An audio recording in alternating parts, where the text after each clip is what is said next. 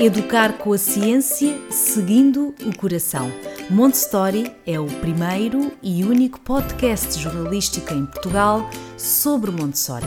Eu sou a Mara Alves e vou contar-lhe tudo, mas tudo sobre Montessori.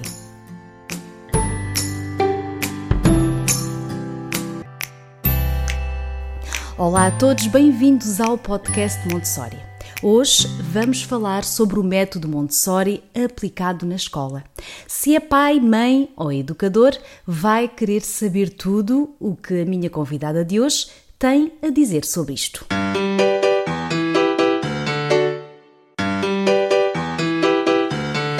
Para falar sobre isso, convidei a Márcia Talasca, a Márcia que nos fala do Paraná, diretamente do Brasil. E aproveito para apresentá-la. A Márcia é mãe de três crianças, licenciada em teatro pós-graduada em Contação de Histórias e Literatura Infantil e Juvenil e pós-graduada em Educação Infantil, pedagoga e está a tirar psicopedagogia. Tem formação Montessori, é consultora em Montessori para pais e escolas e é fundadora da Mosaico Montessori no Paraná. Sinto muito lisonjeada, antes de mais, por ter a oportunidade de conversar com a Márcia. Obrigada, Márcia. Bem-vinda uh, a este podcast. Olá. Ah, obrigada. Eu que agradeço o convite. Uh, eu nem sei por onde começar, porque isto é um currículo imenso, Márcia, mas eu acho que a, a pergunta que se impõe perante todo este trajeto uh, a nível de, de formação, onde é que Montessori entrou na sua vida? Então, eu comentei que eu tenho três filhos, né? E tenho o Gabriel e o Rafael de cinco anos e o Ravi de quatro anos. O Gabriel e o Rafael são gêmeos. E na gestação deles, eu até então não nunca tinha ouvido falar. E na gestação deles, uma amiga comentou num curso de fotografia, ela comentou sobre a caminha Montessori, a dita caminha Montessori de sempre, né? E eu fui buscar conhecimento, já, eu já sou educadora desde 2007, então fui buscar conhecimento o que que era, quem que era Montessori, o que que era, né?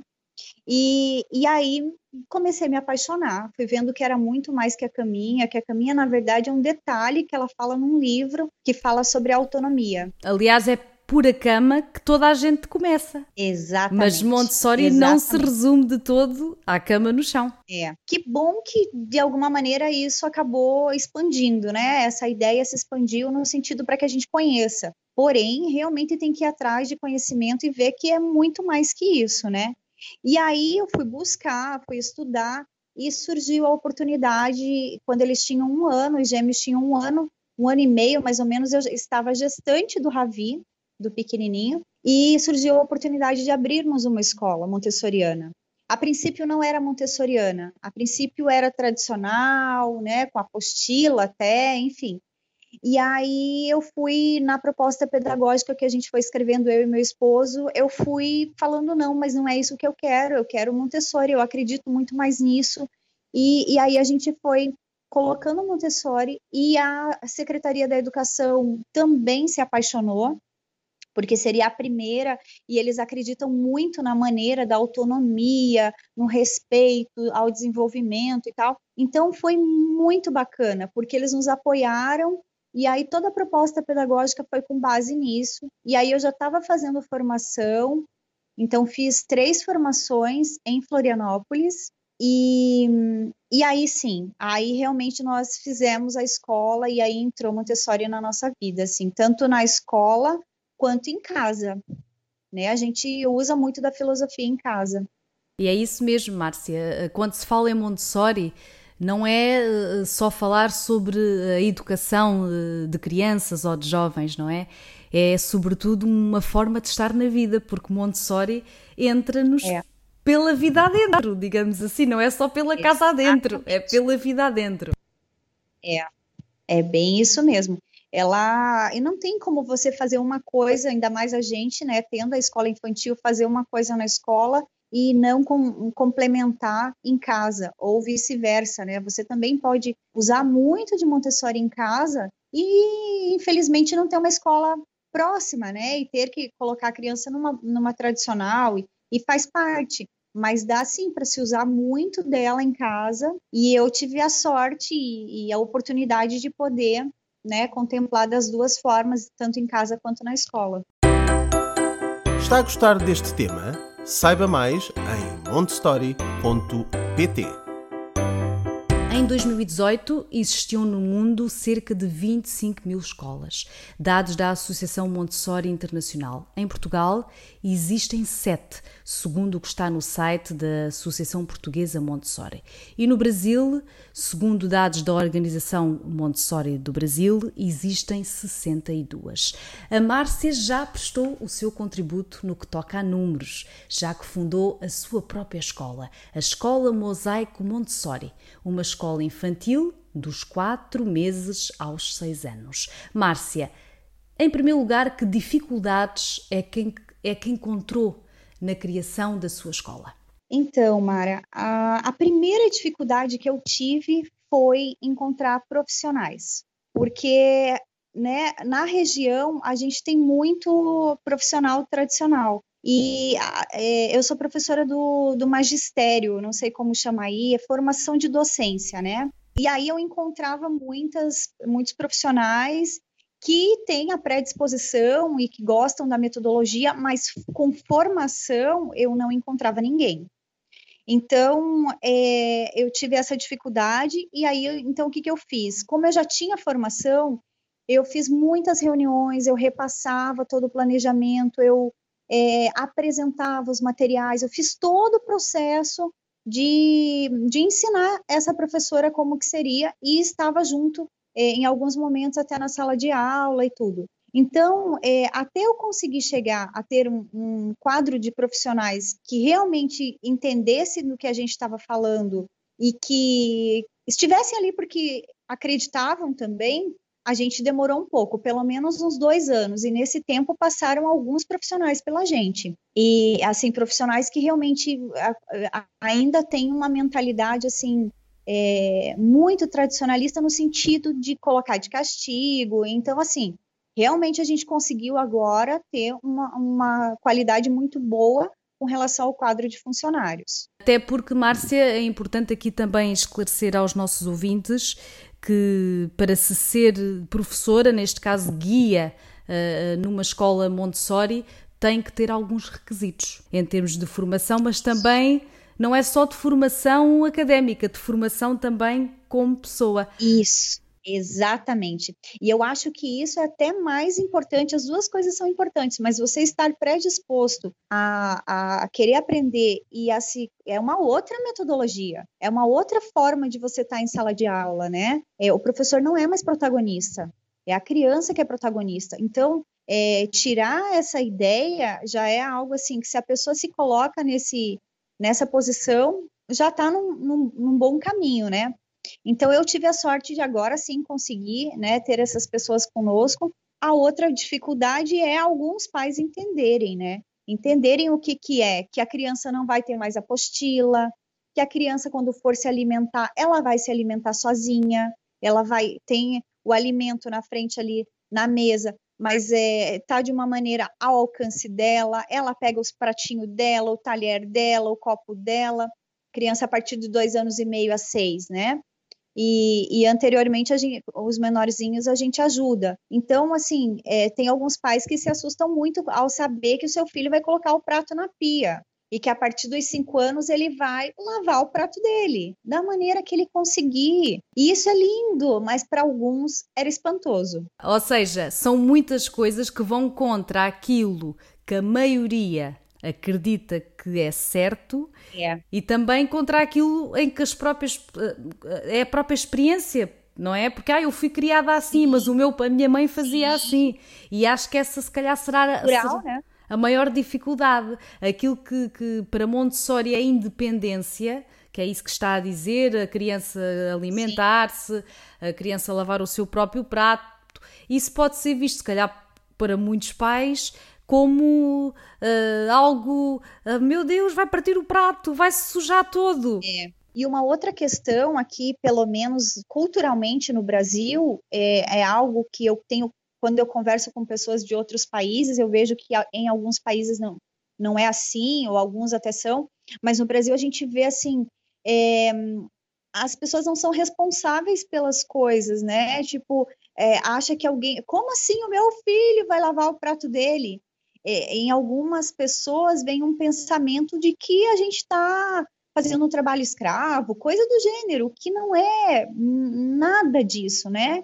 A partir do momento que a criança tem a autonomia e a responsabilidade de cuidado que é dela e que vai ser do outro também, né? Cuidar do seu ambiente, isso é para a vida mesmo, é para a vida, né? Então, é, eu estou cuidando de algo que depois o outro vai usar. E, e eu acho que é, é, fantástico. Mas aí os pais, a gente tem, tem, tem que ter toda uma conversa para que os pais entendam o que, que é. E aí ele tem que querer isso para o filho dele, né? E, e, a gente tem escola de pais também dentro da nossa escola, porque os pais que estão com a gente são pais que querem, que acreditam e que nos ajudam muito em casa. É, isso é, é muito interessante o que está a dizer, a escola de pais. Porquê? Porque a Montessori nós temos uma figura que é o adulto preparado.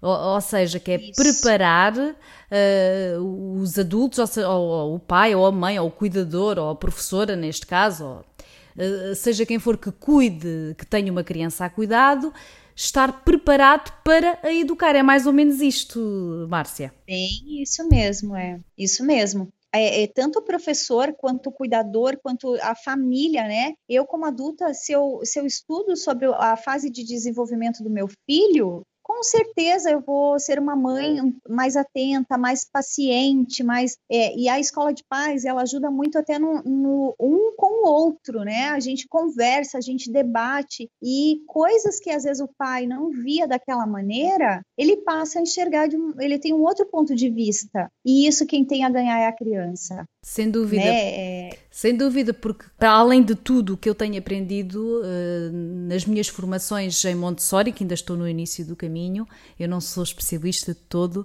é essa ideia da criança ser vista como um ser humano pleno. Porque muitas vezes, como é que eu explico isso? Nós olhamos para a criança como se fosse, como se não fosse um ser pensante, ou como se fosse algo que nós manipulamos, não é?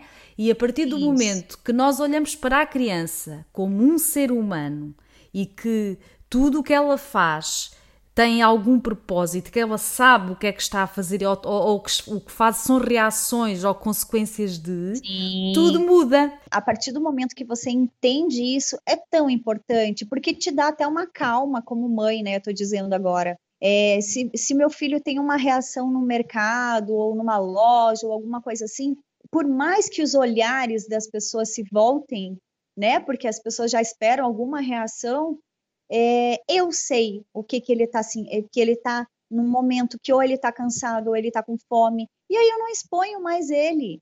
Eu posso sair desse espaço, eu posso me abaixar e conversar com ele, eu posso abraçar. Existem, é, é eu, eu gosto muito de dizer que entre o 8 e o 80 tem 72 outras formas de você educar. Então a gente não precisa ser extremista. E, e sabendo disso, me acalenta, porque aí eu não estou me importando com os olhares das pessoas. Eu estou me importando com meu filho. É isso que mais importa. E, e, e Montessori traz muito isso, porque é, quando você vê dessa maneira, como um ser humano, como você comentou, ele é um ser humano pleno. É, muda tudo. Você respeita, e ele deve ser respeitado, né? Obviamente, mas você respeita, você é, enxerga de uma outra forma. E, e o segredo também acho que passa, Márcia, pela observação. Porque se todos os pais uh, olhassem para as suas crianças com tempo e com olhos de ver, é não é? Se calhar conheciam melhor os seus filhos. Nós sabemos que hoje a vida tem um ritmo alucinante, não é? Muitas vezes os pais não conseguem, têm mil e uma coisas para fazer, mas às vezes mais vale 10 minutos só com a criança do que estar uma hora ou duas horas a ver o telemóvel e a criança está de lado a brincar. Com certeza, faz toda a diferença. E eu vejo isso na prática. Eu vejo isso na prática. Estamos trabalhando em casa, né? Por conta da pandemia. E eu vejo que, às vezes, é o um momento que eu, quando eu pareço estar mais ansiosa, é, talvez até nervosa, é, o meu filho vai se refletir nele né? E aí eu penso que é ele que tá, mas muitas vezes sou eu. Isso é tão e verdade. Se eu paro esse te... mas é mesmo, e se eu paro esse tempinho, que seja 10 minutos, de verdade, assim, eu paro 10 minutos, eu não fico pensando no que eu tenho que fazer. Eu parei esses 10 minutos e fico com ele. Muda. Mudo eu que me acalmo, muda ele.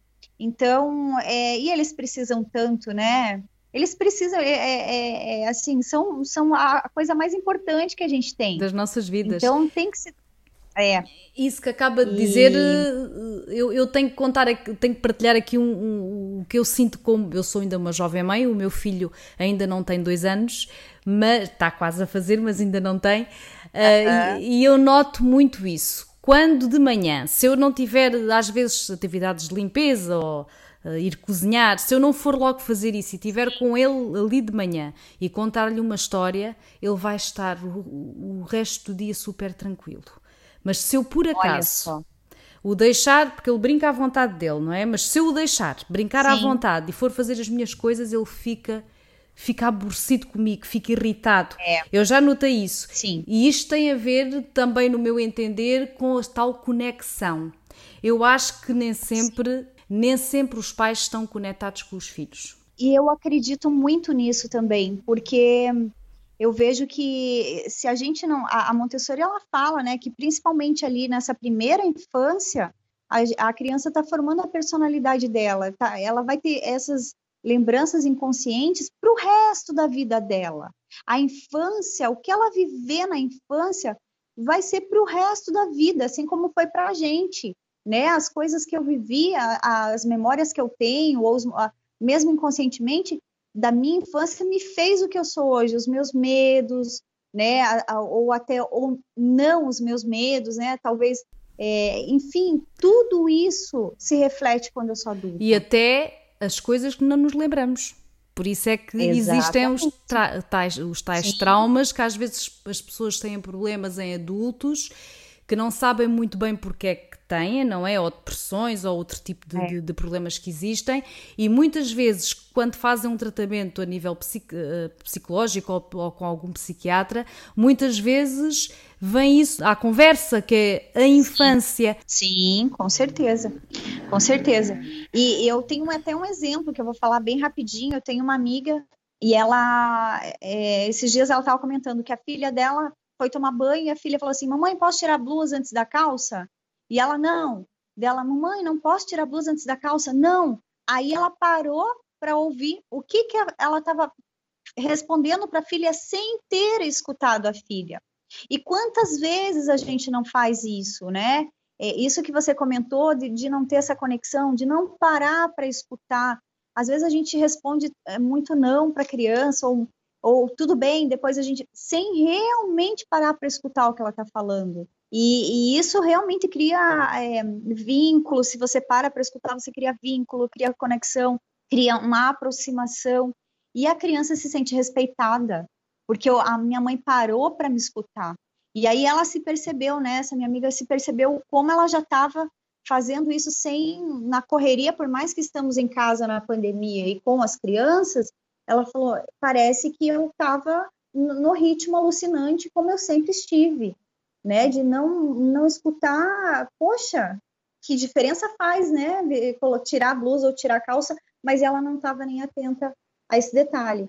Então eu eu tento, eu não sou das melhores mães, mas eu tento sim e, e... É, fazer todo esse exercício, né, de, de, de, escutar, de conversar, e é tão fantástico quando a gente realmente está disposto, é, verdade, é incrível. Verdade. E uma coisa muito importante que quero dizer aqui, quem nos está a ouvir, não pensem que Montessori faz de nós pais e pessoas perfeitas.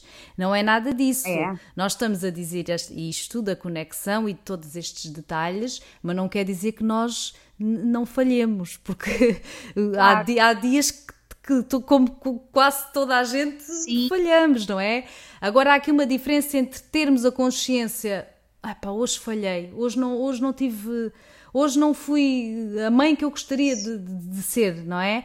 É importante é. ter essa consciência para no dia a seguir, pelo menos, tentarmos não repetir os erros. Exatamente, e, e nos ajuda muito mesmo, porque é como você falou, não vai ser perfeito mas a gente vai se, se melhorando, a nossa reação com relação a algumas coisas que acontecem já não é mais tão explosiva, já vai diminuindo. Eu já, eu já consigo voltar a um estado de, de passividade, de, de tranquilidade um pouco mais rápido do que se eu não tivesse estudado tudo isso. Com certeza, da criação que eu tive, é, e se eu reproduzisse isso, eu vejo por, pelos meus irmãos. Eu tenho irmãos que têm filhos, então às vezes eu observo como é, e, e é diferente. E é diferente, tudo bem, é, é, a gente tenta né, apresentar coisas e tal, mas eu vejo como é isso mesmo. Se você não para para estudar, não para para entender, é, você vai na impulsividade e acaba depois até se arrependendo, né, de algumas coisas que você fala, do jeito que você falou, enfim. É verdade. Afastarmos aqui um bocadinho da minha pergunta, mas eu acho que isto era importante, é importante é. Uh, dizer todas estas coisas. Uh, mas para, para, ir a, a, para me aproximar, para me aproximar um bocadinho mais aqui do nosso tema, uh, ou seja, praticar Montessori em casa uh, segue regras específicas. Uh, tal como numa escola Montessori, muitas são as características que distinguem as escolas Montessori uh, das demais. a pergunta é esta, Márcia: como é que como é que é uma escola Montessori, para quem não sabe? Então, para começar, não tem, eu não sei como é em Portugal, mas aqui no Brasil se usa muito a ideia da apostila que é um livro onde todos têm o mesmo conteúdo, e aqui mesmo na educação infantil se usa a apostila. Então a criança, mesmo ali com dois aninhos, ela está no caderno, ela está na apostila, ela está sentada numa cadeira, que às vezes ela não alcança nem o chão com o pezinho dela, mas ela já está sentada numa cadeira com uma carteira. É, eu, eu, vi muitas escolas antes de, de criar a nossa e, e, conheço por ser professora né, do formação de docente, elas, as minhas alunas fazem estágio e eu vou conhecer. É, então já tem se tirado um pouco essa ideia do, das carteiras e cadeiras em algumas escolas, mas a apostila ainda não, ainda existe a ideia da apostila. Então, é, as crianças têm apostila, elas têm que fazer as atividades da mesma maneira, da mesma forma e praticamente do mesmo jeito, né? Do mesmo tempo. Sim, em Portugal também é, também é assim. É. E aí é, a Montessori vem e, desconstrói isso, né? De que a criança tem que ter objetos concretos, manipuláveis para que ela aprenda. E é incrível porque ela, ela foi científica nisso. Então, as crianças aprendem. Então, voltando, não tem a apostila, não tem as carteiras e cadeiras. Se tem algumas carteiras e cadeiras para algumas atividades mais é, de linguagem e de vida prática, onde tem que se manipular alguma coisa em cima de uma mesa. Se não, é um espaço grande, se possível, com tapetes. A criança pega o tapete, é, estende o tapete dela e trabalha em cima desse tapete. Ela coloca os materiais em cima e trabalha ali em cima desse tapete. Materiais, Existem instantes. Peço desculpa, Márcia, só para esclarecer aqui, para quem não, ainda não está dentro de, de, da pedagogia, os materiais em Sim. Montessori são, entre aspas, os brinquedos, entre aspas, porque é completamente é. diferente, porque o, o, material, é sempre para desenvolver é. alguma faculdade, mas para, para quem chegou agora aqui é mais ou menos isso. Isso, exatamente. Ele é científico, ele tem um, um, um fundamento e tem um porquê é, de estar ali. Existem estantes baixinhas, todas as estantes são da altura da criança.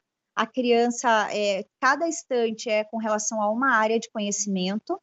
Então, tem a vida prática, é, o sensorial, a linguagem, a matemática, ciências, história, geografia e artes e a criança, esse material está ali disposto, é um exemplar de cada material, ele está ali disposto na, nessa, nesse, nessa estante, a criança vai até ele, pega o material, manipula, trabalha com ele e devolve o material.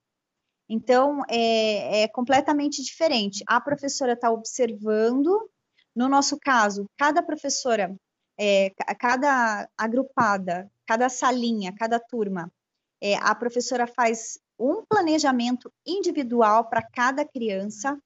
Então, por exemplo, eu tenho meus gêmeos de cinco anos na mesma turma. O Gabriel ele tem um planejamento e o Rafael ele vai ter outro planejamento. Por quê? Porque a professora observou e por isso a importância da observação, observou que o Rafael ele está na matemática, ele já compreendeu até o 10, ele já sabe a quantidade 10 e o Gabriel ainda não. Então eu vou apresentar esse, nesse planejamento está lá a matemática para o Gabriel. E em algum momento que a professora tiver oportunidade, ela vai chamar o Gabriel e vai dizer: "Olha, Gabriel, eu tenho um material bem bacana para te mostrar todos os materiais eles são científicos e tem um quê? Porque ela acredita muito no, na manipulação desse material. E eu vejo na prática que quando a criança compreende a matemática, por exemplo, que chega aos 10 mil, a, a quantidade, é, a, existe um material chamado 45 layout, do material dourado, né? Então ele começa lá com um, daí vai para o 10, vai para o 100. É aquilo que parece umas contas, uma, é aquilo que parece umas pérolas. Isso, sim, sim. isso mesmo, isso ele chega ao 9 mil. Eu já vi crianças de 5 para 6 anos montando esse material, é, do, do material dourado, porque depois disso tem várias atividades que a gente passa para a criança, sempre com esse material, onde a criança começa a entender. Eu posso dar um número aleatório, por exemplo, 3.725. Ele vai pegar para mim 3.725, que parece uma coisa absurda, mas não, ela já entendeu. Então, é fantástico. Eu ia, eu ia, ia só complementar, ia só complementar para dizer que uh, a explicação de, deste exemplo da matemática e dos números que a Márcia aqui disse, eu depois, no, no texto que vai acompanhar o podcast, eu ponho lá imagens do, do, de que material é este Isso. de que estamos a falar, está bem? E mais características? A decoração. Como é que é a decoração, por exemplo? Ah, então é, as escolas montessorianas, é, você, quando você for visitar uma, primeiro já pense nessa estética que eu comentei, que são as estantes, os tapetinhos, não tem carteiras e cadeiras, né? Já é uma outra ideia. E tudo o que for possível a gente coloca na altura da criança. Então, ela vai ter autonomia para beber água, é, para comer uma fruta, ela tem toda essa autonomia para ir fazer suas necessidades. E aí, com relação à estética da sala, é, desconstrói-se aquela ideia que a gente tem infantil, da infantilização, né, do, do, decorar, de ser tudo muito colorido, de ser paredes coloridas e colocar EVA, isso não tem. Não tem, porque não é a intenção. E por que é que não a tem? É chamar... Explique lá por que é que não tem. Porque vai chamar a atenção da criança para algo que não precisa naquele momento e porque é uma decoração mesmo só, entende? Às vezes nem a criança gosta daquilo, porque é, o que a gente percebe é que as crianças gostam do mundo do adulto. Então, o que for mais científico, mais próximo ao real do que é a vida adulta, é o que eles mais gostam. Então, é, por exemplo, não adianta eu colocar um monte de letras na parede com forma, com boquinhas, o A tem uma boquinha, eu estou desconstruindo, a criança não vai entender o que, que é exatamente o A se ela tem uma boquinha, tem olho, tem não sei o quê, porque ela está vendo a forma, né? Então, não. Sempre vá para o científico, para as imagens reais. Se eu quero mostrar um animal, eu mostro ele real, numa imagem real, é, uma fruta com a imagem real, tudo o que for mais real possível de se encontrar. É porque às vezes é difícil, eh, eu às vezes ouço, vejo algumas mães, eh, há alguma dificuldade às vezes em procurar essas imagens reais. Uma alternativa não é, de, não é aquilo que é aconselhável de todo, mas pode ser uma alternativa boas ilustrações.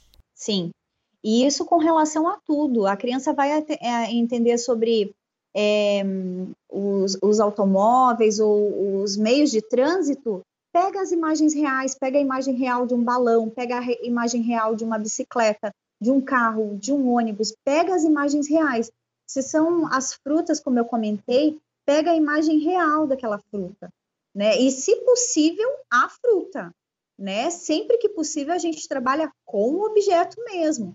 É, é muito mais interessante eu mostrar para uma criança uma maçã, por exemplo, e a gente falar sobre isso, o que, que é possível fazer com uma, com uma maçã, ou podemos plantar a sementinha da maçã, as cores, o cheiro, o tato, é, como é o pé da maçã, em que época que ela. Olha a riqueza que tem. A gente pode fazer um bolo de maçã. É muito diferente de eu apenas mostrar uma imagem de uma maçã ou contorno, às vezes, né? E pinte dentro.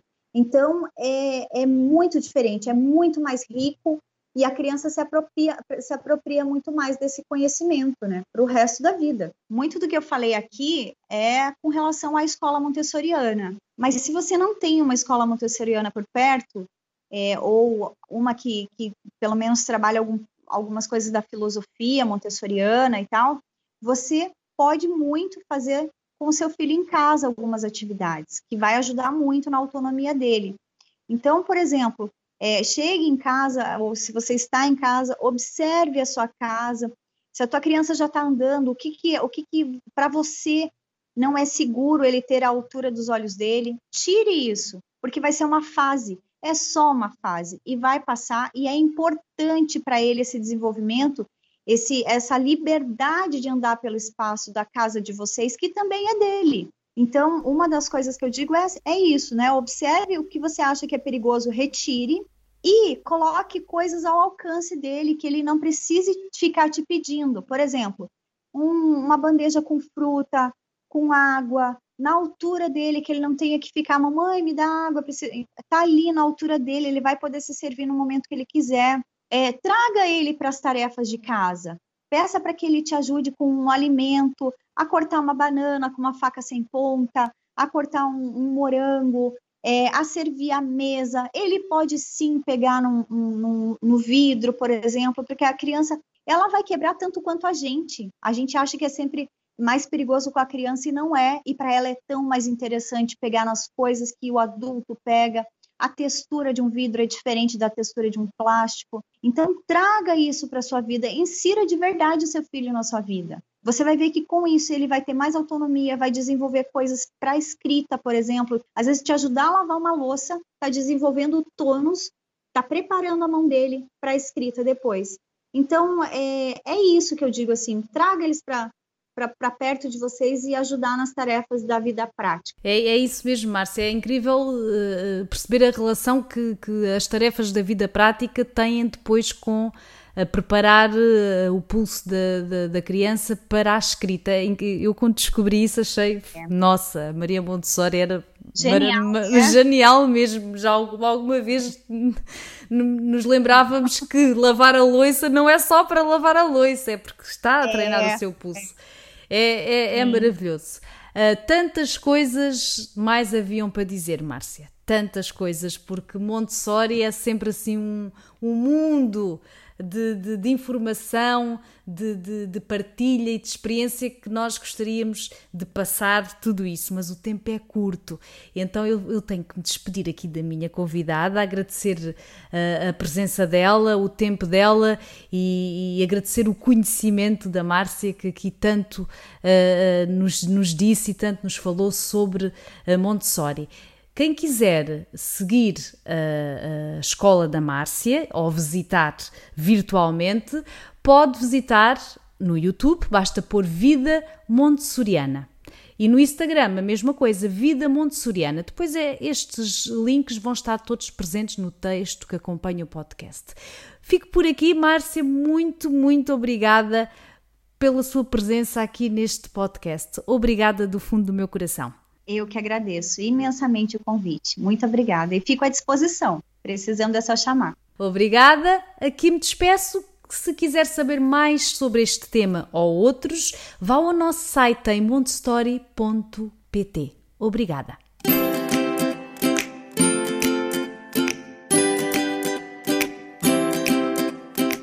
Educar com a ciência, seguindo o coração. Montessori é o primeiro e único podcast jornalístico em Portugal sobre Montessori. Eu sou a Mara Alves e vou contar-lhe tudo, mas tudo sobre Montessori.